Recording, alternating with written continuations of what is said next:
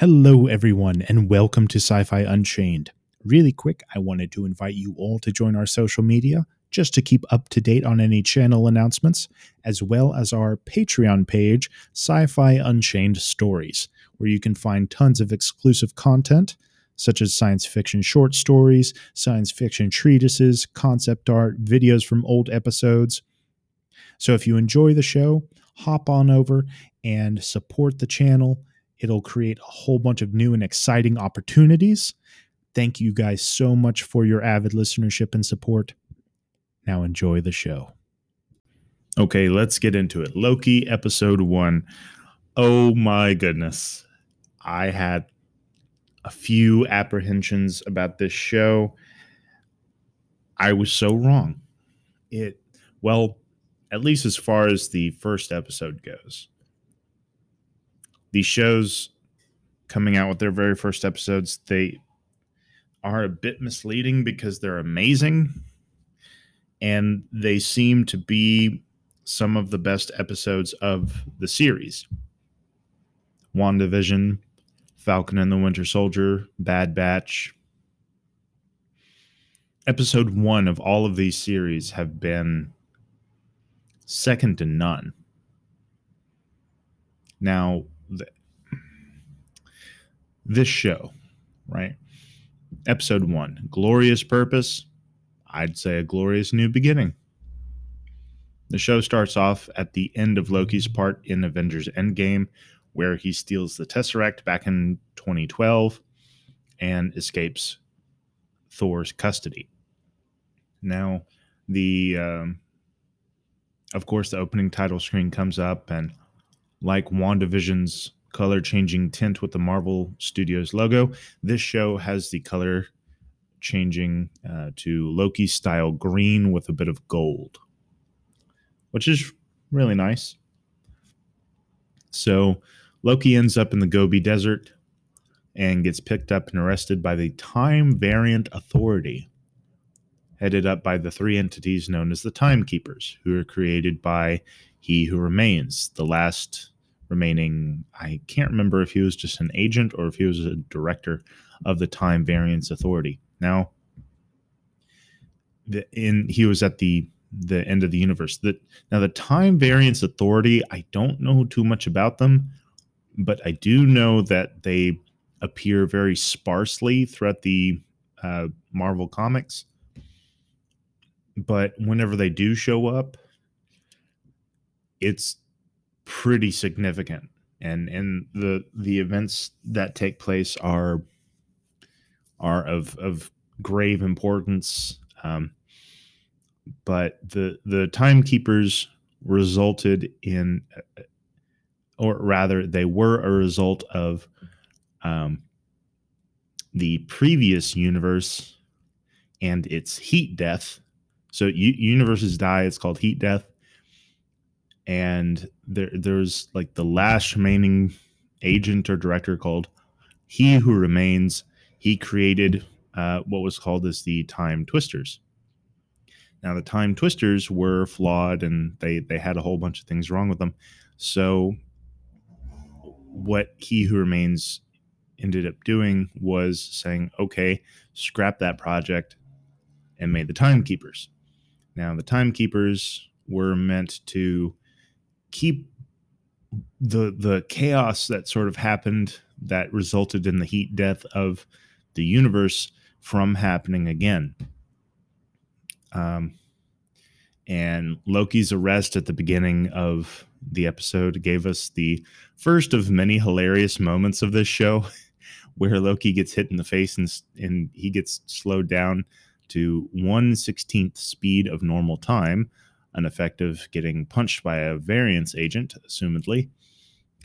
Uh, and then Loki gets processed by the authority, and the whole sequence is absolutely hilarious on a couple of different levels. Um, mind you, this is 2012 Loki, not the Loki that's been through a staggering 10 years of character development.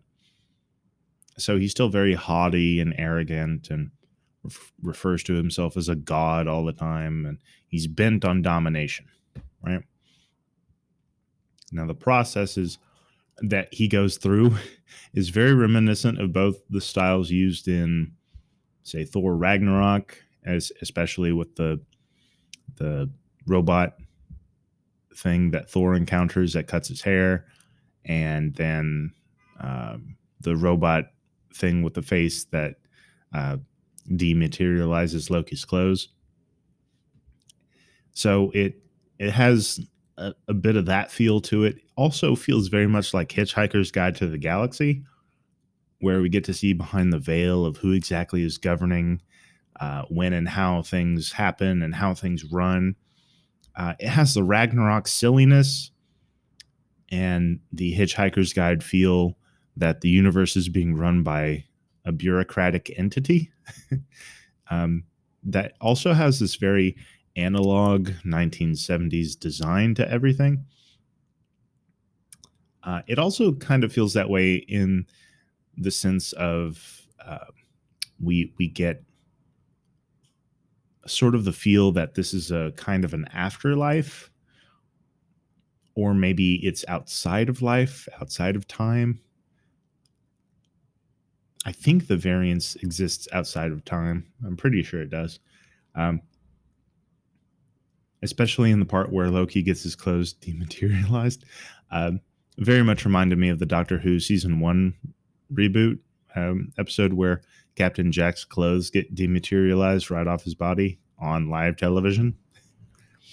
Um, so Loki falls through a trapdoor and immediately and inexplicably has some prison jumpsuit on and is met by a desk jockey who has a cat that instantly wants belly rubs. And the desk jockey is asking for Loki to sign a mountain of document that verifies that is everything he has ever said. And Loki, Loki's kind of like, what? And then another piece of paper prints out, assumingly with what he just said. And the desk jockey slaps it on top of the documents. He says, All right, this too. Again, a, a whole bunch of that that's the beauty of writing comedy for shows like this there's no one gut busting moment there's just a whole bunch of tickle moments sprinkled throughout the show and i love it uh, next loki has to go through this metal detector looking thing where a guy asks him to confirm that he is an organic being he is not a robot and has what many cultures would call a soul and tells Loki that if he is a robot, the machine will roast him from the inside out. Loki has that existential crisis moment that we all have, wondering, well, what if I am a robot and I just didn't know it? Do a lot of people have that? this is a really funny moment for those of us who enjoy sci-fi that that love shows or movies like Battlestar Galactica or Blade Runner. And the deadpan of the employees also is a, a huge factor in making these interactions hilarious or at least very enjoyable.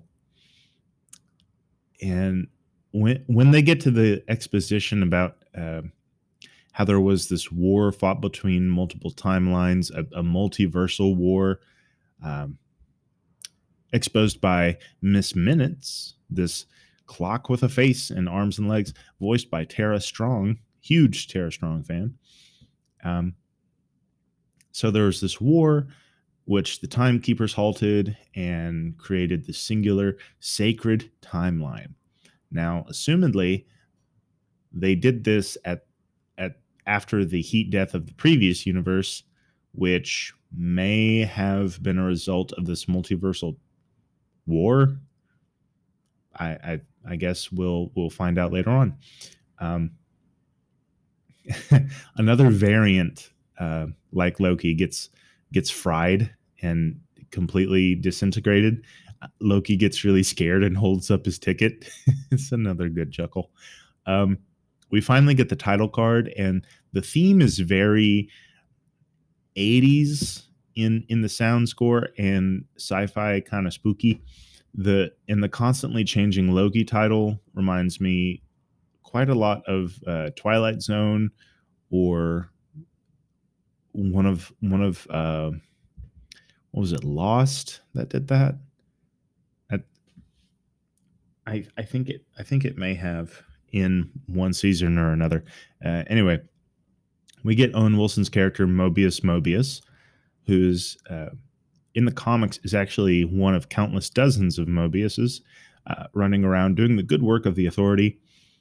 He's in France 1549 and he's inspecting a murder scene done by a variant.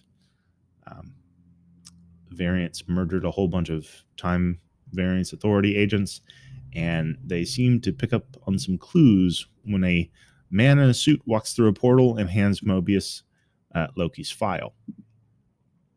We then see Loki on trial, where we get a few interesting tidbits of info. The Avengers messing with the timeline in Endgame was supposed to happen, and that the timeline appears to be predetermined and set in stone by the dictates of the timekeepers. And anything that happens outside of their designs is considered a variation, and the perpetrator of said variation is to be put on trial and either quote unquote reset or summarily executed. Loki drops an interesting line saying that you bureaucrats will not di- dictate how my story ends, to which the judge tells him it was never his story. Interestingly enough, outside of context, she's right. Uh, up until now, Loki was never a main character, he was always just a secondary character. And the, the judge mentioning how the timeline is supposed to play out uh, brings up an interesting discussion, right? Does that mean that everything is is laid out predetermined? It's it's the free will versus divine plan argument, right? Which is which? Which is true? Um, is everything happening because it's supposed to happen that way or is everything happening because everybody has the free will to do everything it seems that there is a mix of both in this instance there is a plan how everything is supposed to go and usually will go that way it seems but people still have free will and it, it does appear that if that free will leads to a place where the timekeepers don't want it to, then it could inevitably end up in another multiverse war somehow. Uh, it's it's still a little confusing to me, but Mobius gets Loki off the hook of being quote unquote reset. Um, so it seems that the show will follow the classic story trope of the wise old cop making use of the dangerous criminal no one wants to have any hope for but he wants to use the criminal to solve big crimes. Um, so Mobius interrogates Loki and presses him with a lot of questions, uh, reviewing his past misdeeds, including where he was DB Cooper for some reason, who snuck a bomb onto a plane and held it for ransom, got paid his ransom money and jumped off the plane, never to be seen again, which actually happened in real life. What a crazy, fun, random adaptation. Especially because who actually remembers who DB Cooper is nowadays? Or was, rather. Um, Loki then leads Mobius and a few Authority agents around on a wild goose chase, uh, where he comes across a cart full of Infinity Stones and an employee who says that some people at the Authority like to use them for paperweights and that they get a lot of Infinity Stones. Uh, Loki kind of has another little break and he says, Is this the ultimate power in the universe? I mean, they treat Infinity Stones like they're garbage. um, so Loki doubles back and watches a full run through of his life as it was played out in the movies that we have been seeing for the past 10 years. Um, he he goes through a wide range of emotion and realizations uh, watching everything from his mother getting killed by dark elves to his father dying of old age, I guess, um, and seeing his other self kind of accept and and realize the acceptance of his father uh, as actually one of his sons, not just as this adopted brat that he thought his father may have saw him as. Um, then he sees Thanos uh, kill him, which was, I mean, that's pretty heavy. uh, especially if you know that it's real and it actually is meant to happen. Like if you could see your death and know that is what is going to happen to you no matter what you do because it's supposed to be that way, that's pretty stinking heavy, dude. so Mobius comes back in and Loki enters into this steady agreement with the authority and Mobius. Um, as Mobius reveals that they kind of need Loki's help hunting down, well, Loki. um, this looks to be a really fun show right from the get go, uh, especially as it was almost an hour long episode. Uh, something I've been critical of Disney Plus for, uh, for not doing with their releases, it, making them making their shows in general just a good length because they're stinking Disney. They have more money than Jesus, right?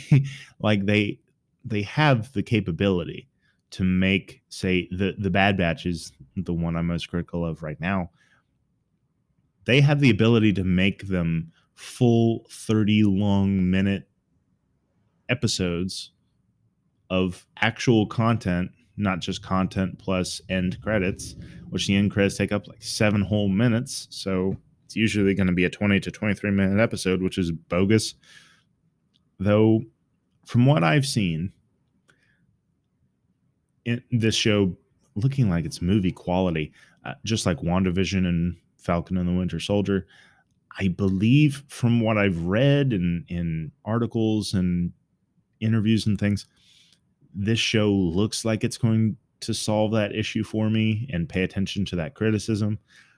And I really hope it does. I I want at least a good 40 45 minute episode per week.